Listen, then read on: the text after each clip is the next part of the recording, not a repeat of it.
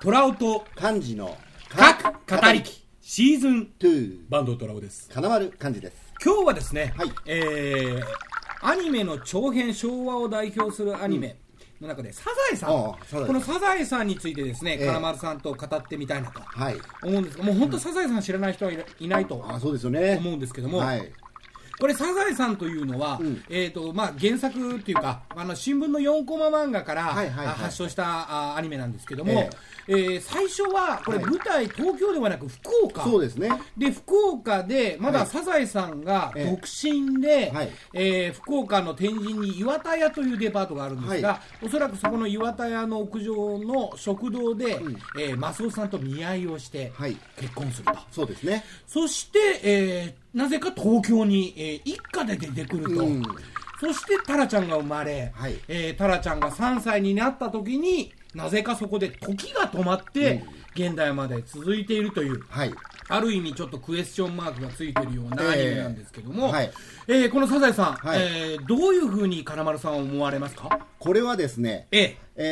えー福岡から一家総出で、ええー東京まで来るということは、うん、普通の一家ではありえません、ありませんね。えー波平さんは福岡で当然お仕事をしているはずですそうしですねマスオさんも同じくやってるはず、はいはいはい2人が同時期に転勤ということはありえませんからそうですね。これはですね何らかの策略があるものだと私は推測するんですね策略ですか、はいそれはどういった策略でおすかそらく、えー磯野家がはい何らかの悪事を働いてみたんだと思うんですよ、あーほうほう要するに、うんうんうん磯野家というのは、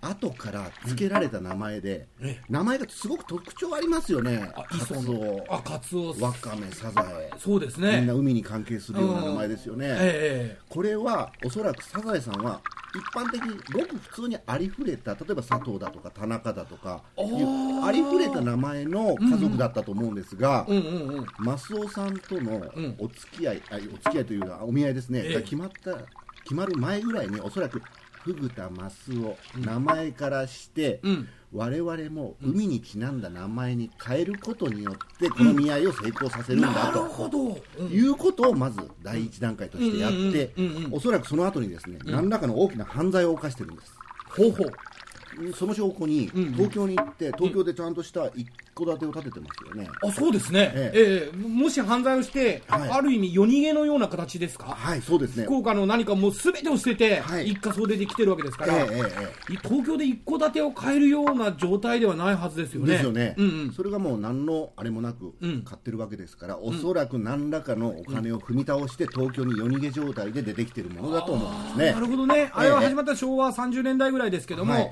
でもその時代にしても、やっぱ何百万クラスのお金は持っていたと。はああそういうことですねあえはあえええはあええはあはあそれで東京に出てくるわけなんですけども、んうんおそらく結婚の時も、んうんあの名前を変えてることをバレると困るので、んうんうんサザエさんが一人で、うんまあ婚姻届を出していたということですよね なるほどね、はいもし仮に山田とか佐藤とかいう名前で、はいえーじゃあサザエという名前も違 うと。うんそういうことですああ、はいなるほどね、えでその名前をあのとりあえず出して、はい自分はサザエだと偽って、はいでマスオさん騙されてると、もう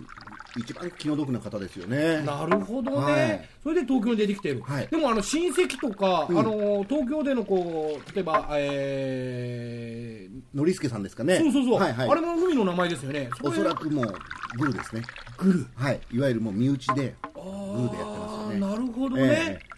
ただ主犯はどうしても波平さんですから一戸建ては変えてますけどもうんうんうんうんノリスケさんの場合はちょっと助けただけなのでマンション暮らしですよね、なるほどね、ええだからそういうこう海にちなんだ名前の人が出てきてるのは、みんなグルだと、そういうことですねじゃあ、グルじゃない人もいるんですかね。おそらくもうマスオさん一人ですあーはーはーはーなるほどね、えええまあ、まあ確かにその説が有力だなと思うのは、はいカツオ君の友達の中島君、えはいはい中島君普通の名前ですもんね普通の名前ですよあと花澤さんとかね、はい、そうですねなるほど周りの人間は普通の名前ですからえそれでまあ東京でタラちゃんが生まれて、はいじゃあ皆さんそれで隠れてじゃあ暮らしてると、はい実は怯えてるんではないかとえそうですね福岡からの追っ手が来るのをすごくこうか隠れながら、うん、やってるわけですね、はい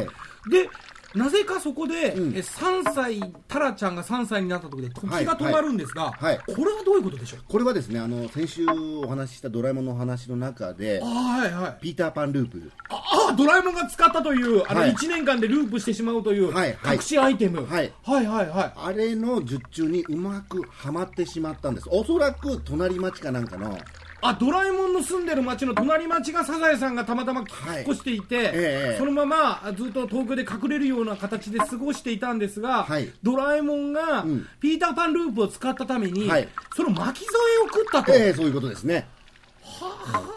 それでまあ時が止まってしまそうれで現代までも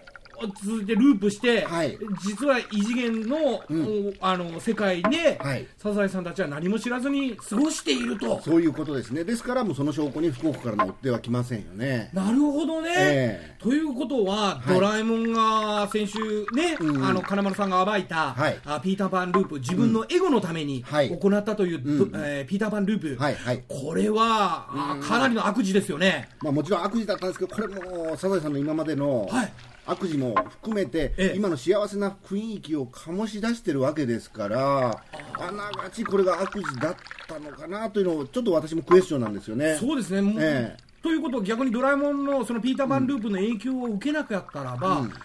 福岡からの追っ手とか、きってますよねはいもう借金取り立てとか、ええええええいろいろなことありますよね。おそらくもう家庭内はもうドロドロとした雰囲気いや、マですスよねオさんもひょっとしたら、その、あのー悪事、あ、実はこんなところに自分はいあの結婚していたのかと。はいいはいはい。うことも分かってしまいますし、ええそうなるとサザエさんとの結婚も離婚になる可能性そうがですね、肌になってきますよね。そしたら、そこで育つやっぱりタラちゃん、はい。おそらく暴走族には入るでしょう。あーそういうことから考はいえると、ええドラえもんの、はいお、やったこともですね、ええこれもう本当、私一人ではですね、これもう判断つけがたいですね、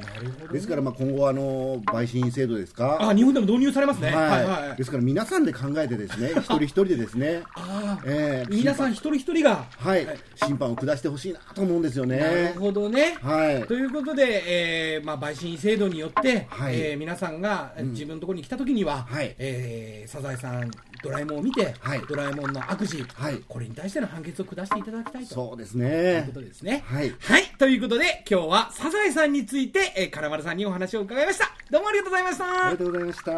た。